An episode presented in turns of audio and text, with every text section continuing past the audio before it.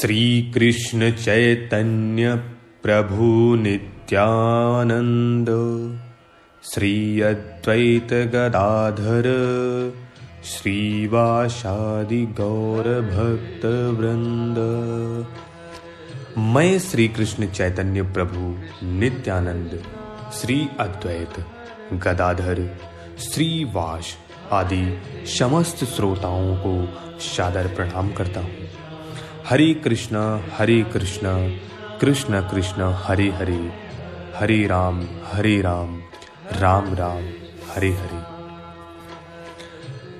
पांडवों ने बारह वर्ष का वनवास और एक वर्ष का अज्ञातवास समाप्त होने पर जब प्रतिज्ञा के अनुसार अपना आधा राज्य मांगा, तब दुर्योधन ने आधा राज्य तो क्या तीखी सुई की नोक जितनी, ज़मीन भी बिना युद्ध के देनी स्वीकार नहीं की। अतः पांडवों ने माता कुंती की आज्ञा के अनुसार युद्ध करना स्वीकार कर लिया। इस प्रकार पांडवों और कौरवों का युद्ध होना सुनिश्चित हुआ और तदनुसार दोनों ओर से युद्ध की तैयारी होने लगी। महर्षि वेदव्यास जी का धृतराष्ट्र पर बहुत स्नेह था। उस स्नेह के कारण उन्होंने धृतराष्ट्र के पास आकर कहा कि युद्ध होना और उसमें क्षत्रियों का महान संहार होना अवश्यंभावी है। इसे कोई टाल नहीं सकता। यदि तुम युद्ध देखना चाहते हो तो मैं तुम्हें दिव्य दृष्टि दे सकता हूँ, जिससे तुम यही बैठे बैठे युद्ध को अच्छी तरह से देख सकते हो। इस पर धृतराष्ट्र ने कहा कि मैं जन्म भर अंधा रहा अब अपने कुल के संहार को मैं देखना नहीं चाहता। इस पर धृतराष्ट्र ने जब ये बात कही तो युद्ध कैसे हो रहा है ये समाचार ज़रूर सुनना चाहता हूँ। तब व्यास जी ने कहा कि मैं संजय को दिव्य दृष्टि देता हूँ, जिससे ये संपूर्ण युद्ध, संपूर्ण घटनाओं का, सैनिकों के मन में आई हुई बातों को भी जान लेगा, सुन लेगा, देख लेगा, और सब बातें तुम्हें सुना भी देगा। ऐसा कहकर व्यास जी ने संजय को दिव्य दृष्टि प्रदान की। निश्चित समय के अनुसार कुरुक्षेत्र में युद्ध आरंभ हुआ। दस दिन तक संजय युद्ध स्थल में रहे। जब पितामह भीष्म बाणों के द्वारा रथ से गिरा दिए गए, तब संजय ने हस्तिनापुर में आकर धृतराष्ट्र को ये समाचार सुनाया।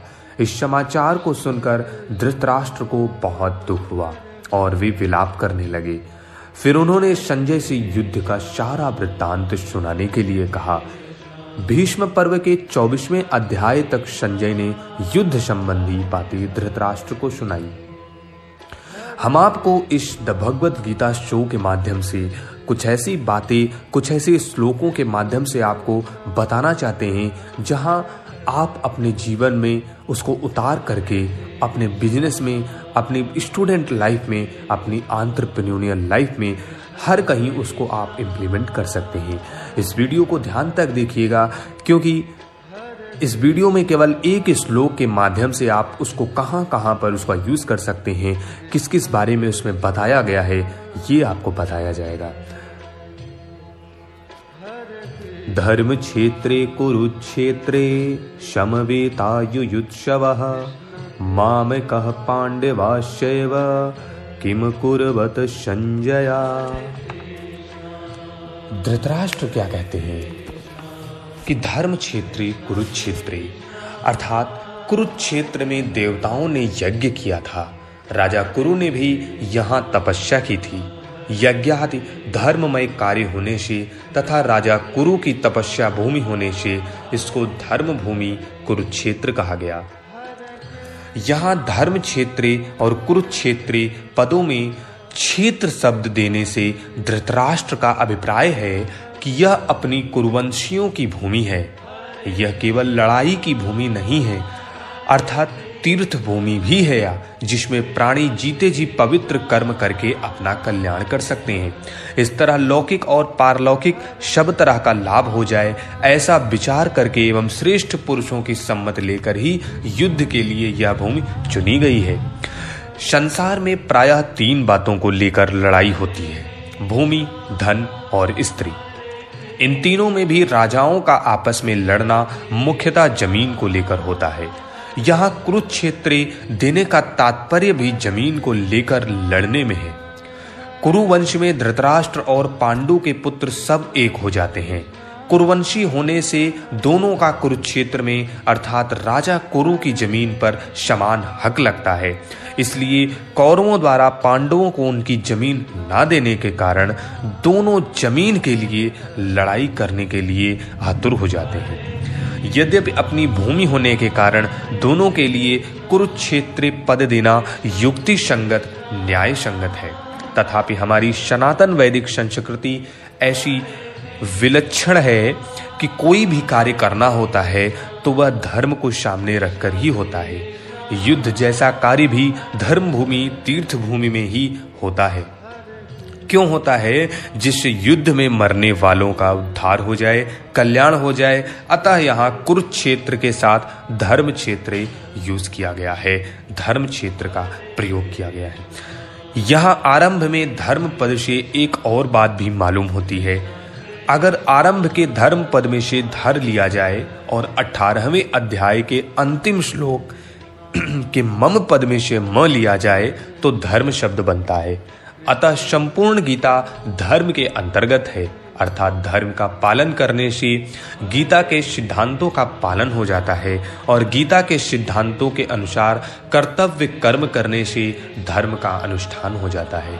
इन धर्म क्षेत्र, कुरुक्षेत्र पदों से सभी मनुष्यों को ये शिक्षा लेनी चाहिए कि कोई भी काम करना हो तो वह धर्म को सामने रखकर ही करना चाहिए।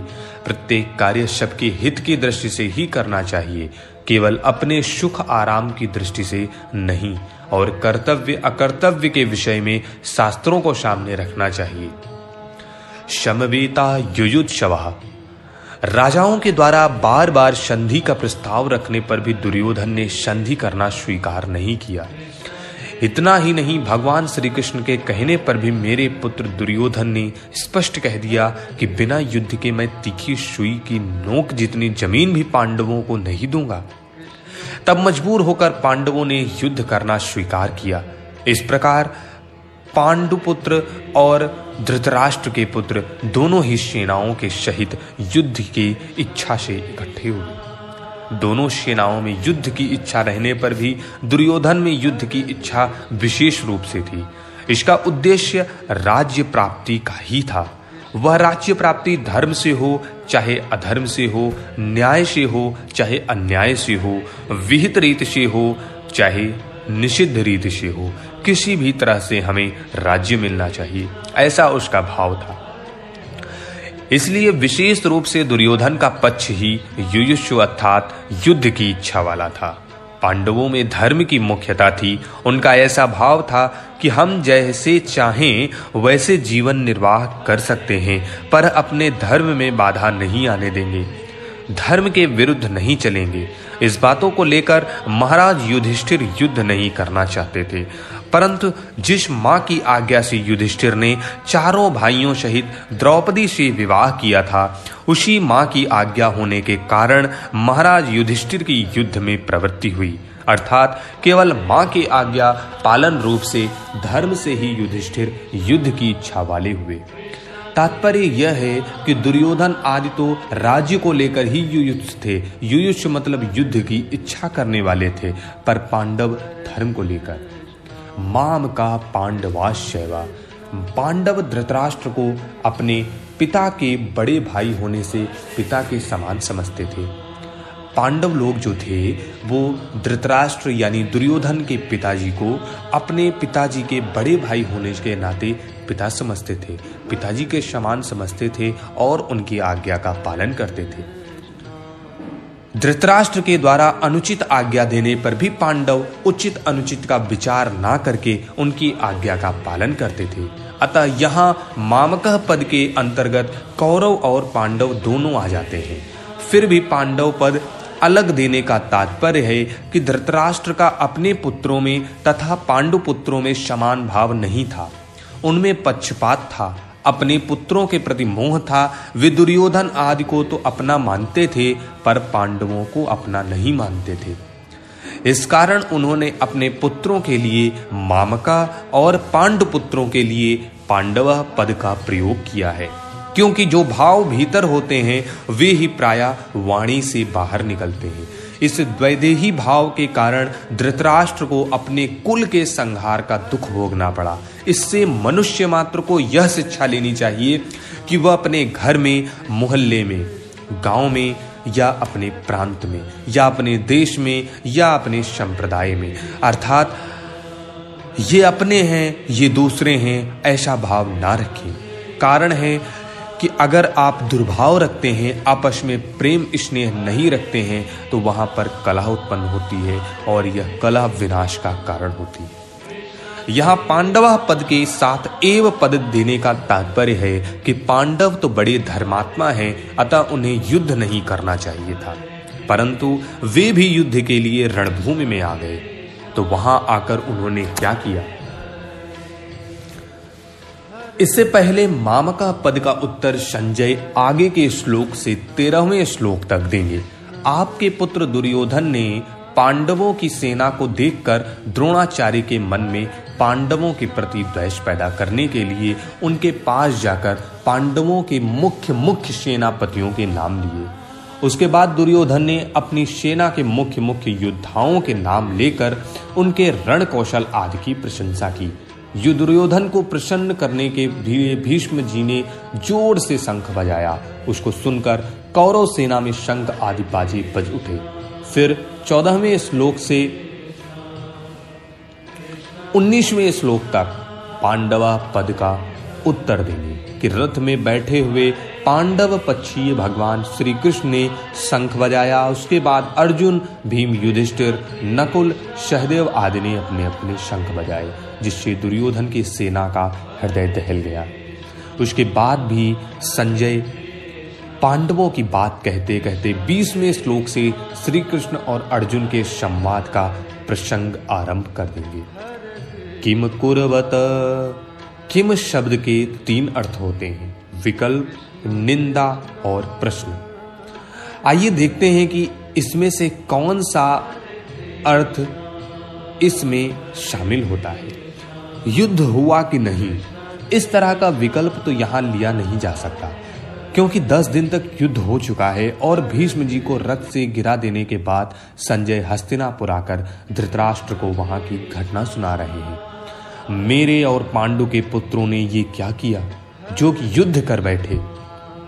उन्होंने युद्ध क्यों किया? उनको युद्ध नहीं करना चाहिए था। ऐसी निंदा या आक्षेप भी यहाँ नहीं लिया जा सकता, क्योंकि युद्ध तो चल ही रहा था और धृतराष्ट्र के भीतर आक्षेप पूर्वक पूछने का भाव नहीं था। यहाँ किम शब्द का अर्थ, प्रश्न लेना ही ठीक बैठता है। धृतराष्ट्र संजय से भिन्न भिन्न प्रकार की छोटी बड़ी सब घटनाओं को अनुक्रम से विस्तार पूर्वक ठीक ठीक जानने के लिए प्रश्न कर रहे मेरे पुत्र और पांडु के पुत्र, इस मतभेद से ही राग द्वेष पैदा होता है, जिससे लड़ाई हुई, हलचल हुई धृतराष्ट्र के भीतर पैदा हुए राग द्वेष का फल ये हुआ कि सौ के सौ कौरव मारे गए, पर पांडव एक भी नहीं मारा गया। जैसे दही बिलोते बिलोते हैं, और उसमें हलचल पैदा होती है, जिससे मक्खन निकलता है। ऐसे ही मामका और पांडवा के भेद से पैदा हुई हलचल से अर्जुन के मन में कल्याण की अभिलाषा जागृत हुई, जिससे भगवत गीता रूपी मक्खन निकला। तात्पर्य यह हुआ कि धृतराष्ट्र के मन में होने वाली हलचल से लड़ाई पैदा हुई और अर्जुन के मन में होने वाली हलचल से गीता प्रकट हुई। हरे कृष्णा हरे कृष्णा कृष्णा कृष्णा, हरे हरे हरे राम हरे राम राम राम, हरे हरे। मिलते हैं आगे के नेक्स्ट नेक्स्ट एपिसोड में। तब तक के लिए जय श्री राधे।